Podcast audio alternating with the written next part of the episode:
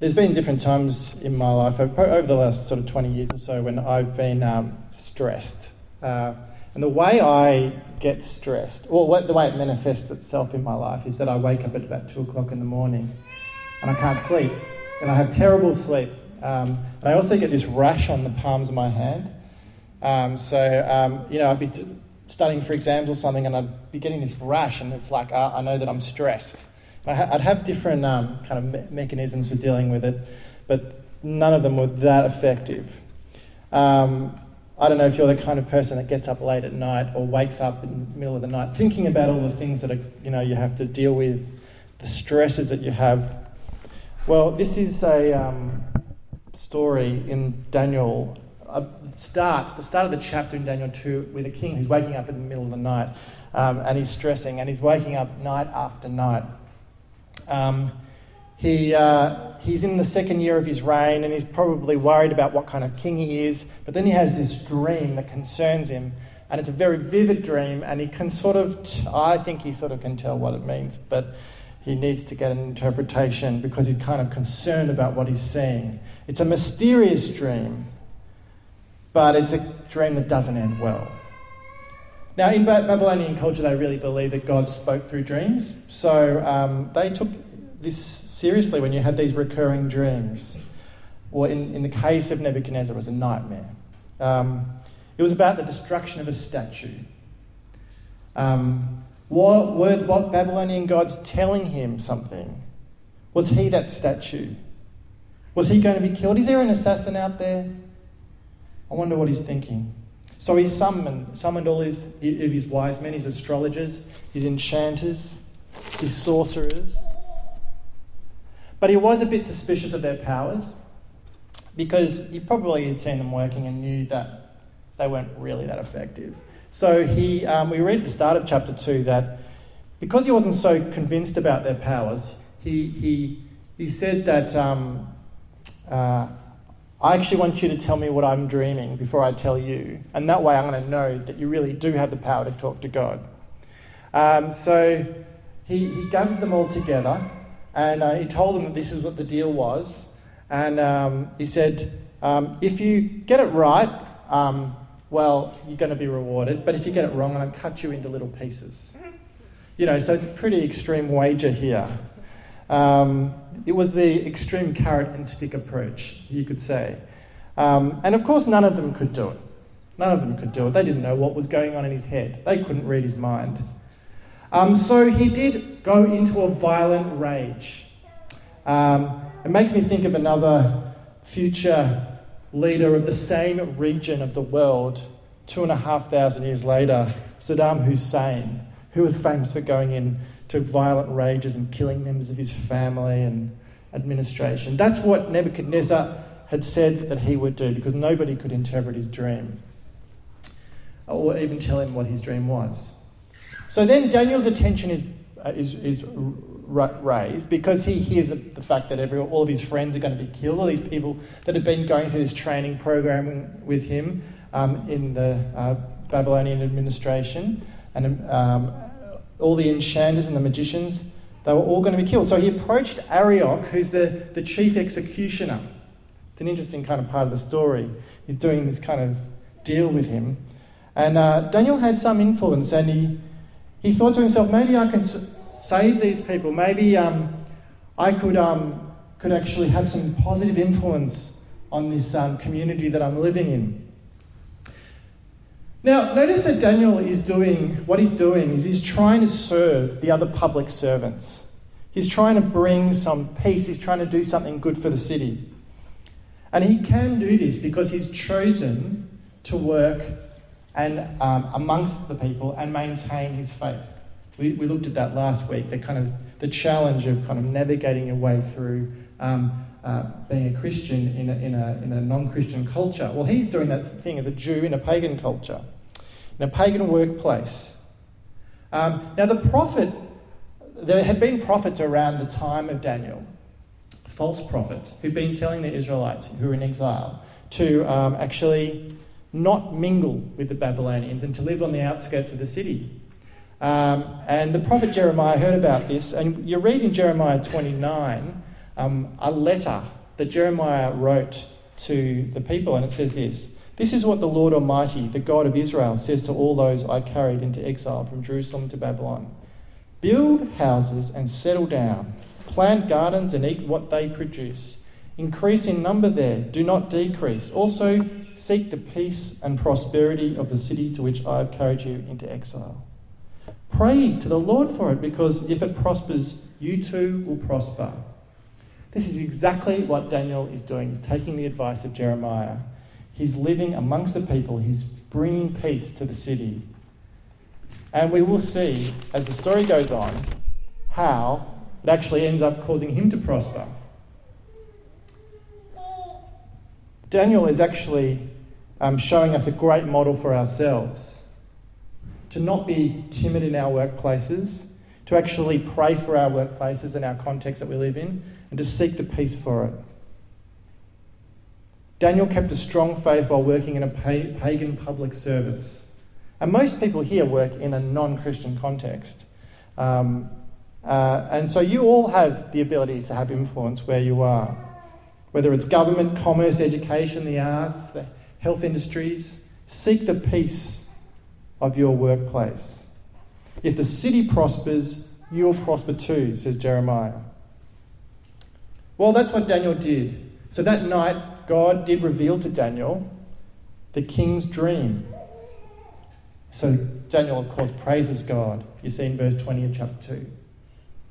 In this psalm of praise, Daniel locates the source of the revelation in God Himself. So it's not like um, it's not like Daniel's claiming the skill himself. He says, God, you're the one who changes times and seasons. You're the one who gives wisdom to the wise. You're the one who brings down kings and raises up other kings. You're the one who reveals deep and hidden things.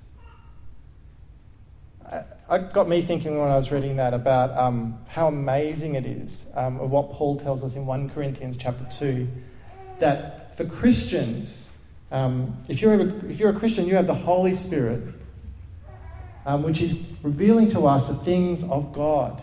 Paul says, We have the mind of Christ. And I just think that's just so amazing. Daniel was praising God so much because God was revealing things to, to him, and yet we have that today um, in a, in a post Pentecost world as Christians. Anyway, just an, an, exciting thought for me. So Daniel approaches the king with his revelation. Um, he goes straight to, back to the executioner, Arioch, and he gets him to take him to the king. Arioch tries to get some kudos for, for himself. So, verse 25 I have found a man among the exiles from Judah who can tell the king what his dream means. Of course, um, none of the other magicians could do it, but Arioch could do it, supposedly. And then when Daniel does speak up, he does the opposite. He puts the attention back onto God. He said, No one could reveal this dream, none of the magicians or the wise men, but there is a God in heaven who reveals mysteries. He, God, wants the king to know the future. God wants the king to know the future. This is why you have had trouble sleeping, says Daniel. Now, here's the dream the dream had two basic elements. The first is an enormous, dazzling statue um, with a gold head, and there were silver arms. Um, and then a belly of thigh uh, uh of, uh, of, and thighs of bronze, legs of iron, and feet of iron and clay.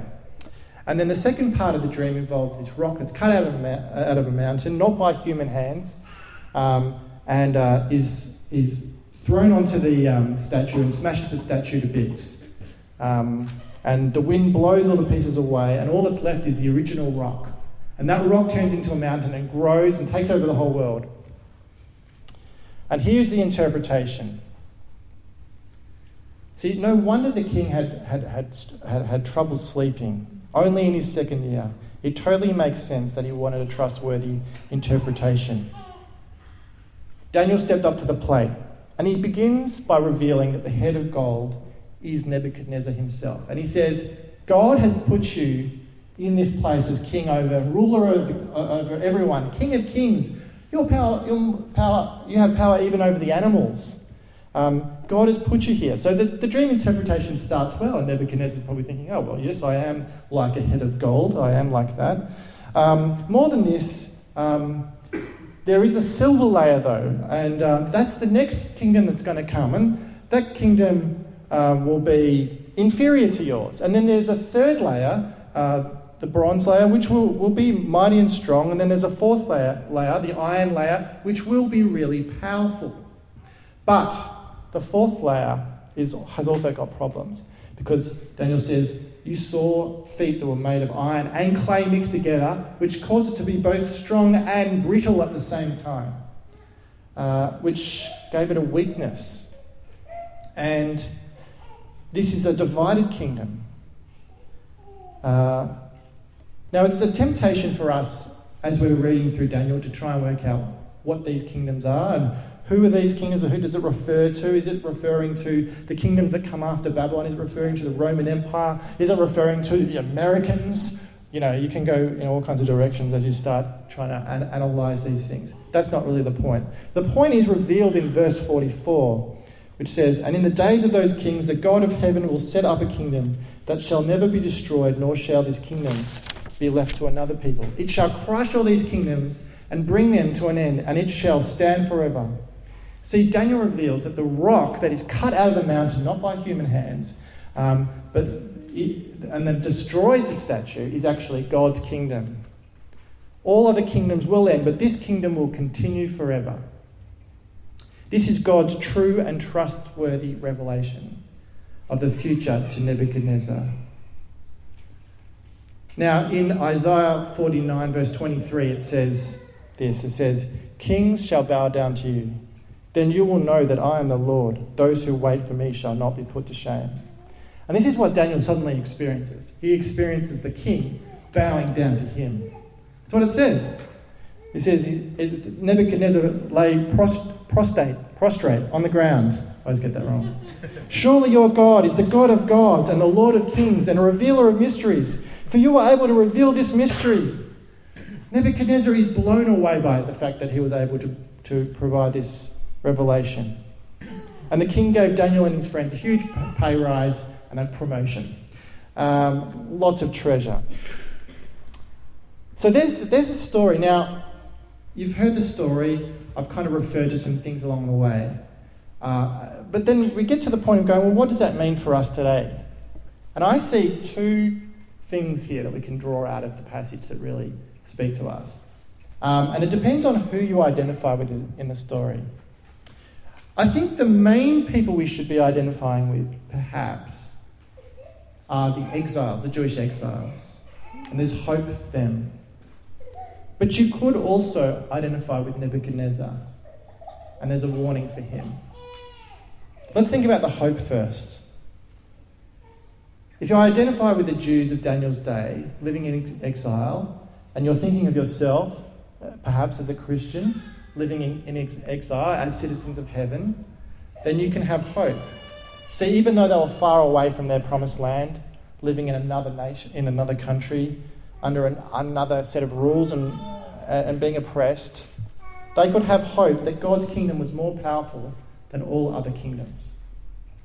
That He would destroy, even though it didn't look like it at the time, that He would come and eventually reign and, um, and have victory.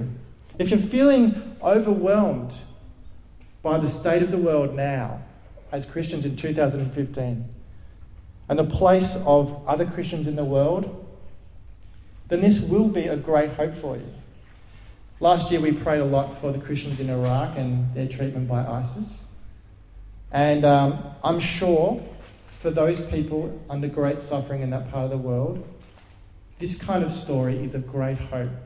Because even though it feels like the world around you is against you, you can have hope in the big picture of what God's plans are, that his kingdom will reign. When the angel Gabriel announced Jesus' birth to, to Mary, he said, He will reign over the house of Jacob forever, and his kingdom, of his kingdom, there will be no end. And when Jesus began to minister, he proclaimed that the time is fulfilled and the kingdom of God has come near. So it looked like to the disciples that the prophecies of Daniel were actually coming real in front of their eyes. And it was. God's kingdom, that the rock was coming. And Jesus even identified himself as the rock on various occasions. You know, and, and uh, this rock was actually having an impact. And um, you can understand why the disciples, um, on many occasions, asked Jesus when, when he's going to restore the kingdom back to Israel, because they're thinking, um, well, um, you know, just like the statue in Daniel's dream was destroyed, so, so maybe what we're going to see is now Jesus is going to destroy the Roman Empire. But what they had to learn was that the kingdom of God came in two stages. First, the already stage uh, of the kingdom with Jesus' first coming, and second, the not yet stage of Jesus' second coming. But as Jesus said, it was not for them to know the time or the periods that the Father has set by his own authority. Instead, Jesus sends them out to be his witnesses in Jerusalem, in Judea and Samaria, and to the ends of the earth. Thus, the rock in Nebuchadnezzar's dream begins to grow over the whole world. The mountain takes over, just like in Nebuchadnezzar's dream. See, Jesus wants to reassure us of God's plans. And he says, Fear not, little flock, for it is your Father's good pleasure to give you the kingdom.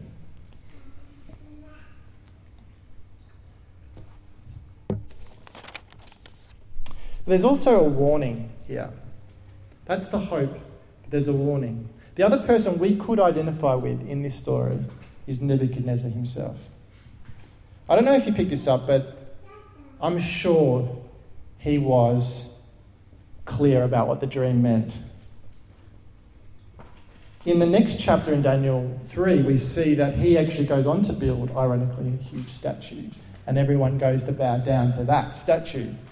And it's like he had a vision of what kind of king he wanted to be, this kind of picture of himself in the future, this great, mighty king with the, you know, represented by this huge statue that everyone would come and dazzling, made of gold. Everyone would bow down. And in some ways, I think we all have the danger to be like Nebuchadnezzar, having this picture of the future of ourselves, this image of what we could become, this dazzling, ginormous version of ourselves an idealized self. This is just like the drum student um, in the Whiplash film, actually. He had an idealized vision of himself, and he was aiming towards that. I'm going to be the greatest drummer in the world. Trying to knock out all the other drummers, trying to make it as the king of drummers. What God said to Nebuchadnezzar is this He's saying to us as well whatever you build your life on, it has feet of clay unless it's building your life on me. Whatever you build your life on, apart from me, says Jesus, it has feet of clay. You have a dream of your kingdom, but I am coming to smash it down. Only my kingdom will last. So, what is your foundation? What are your feet made of in your idealized self of the future? Are you trying to build a dazzling gold version of yourself? Perhaps that's why I woke up several times over the years at three o'clock in the morning, stressing because I was having my Nebuchadnezzar moments. Perhaps God was trying to say something to me about what I was striving for. We all need to abandon our own kingdom building projects and do what Nebuchadnezzar did, which was to humble himself in praise to God and to say, Our God is the God of gods He's the Lord of kings and a revealer of mysteries. So be inspired by Daniel's boldness to bring peace to the city. Have hope that no matter how um, the world may look, God's kingdom will ultimately rule. And be warned not to be like a Nebuchadnezzar and try and build your own kingdom with a dazzling version of yourself. Humble yourself before the God of gods. Let's pray. Lord God, thank you for this uh, great story. We pray that we can be um, inspired by Daniel, but also humbled uh, in, our, in our lives. We pray that our feet and our foundation is you and not anything else. Amen.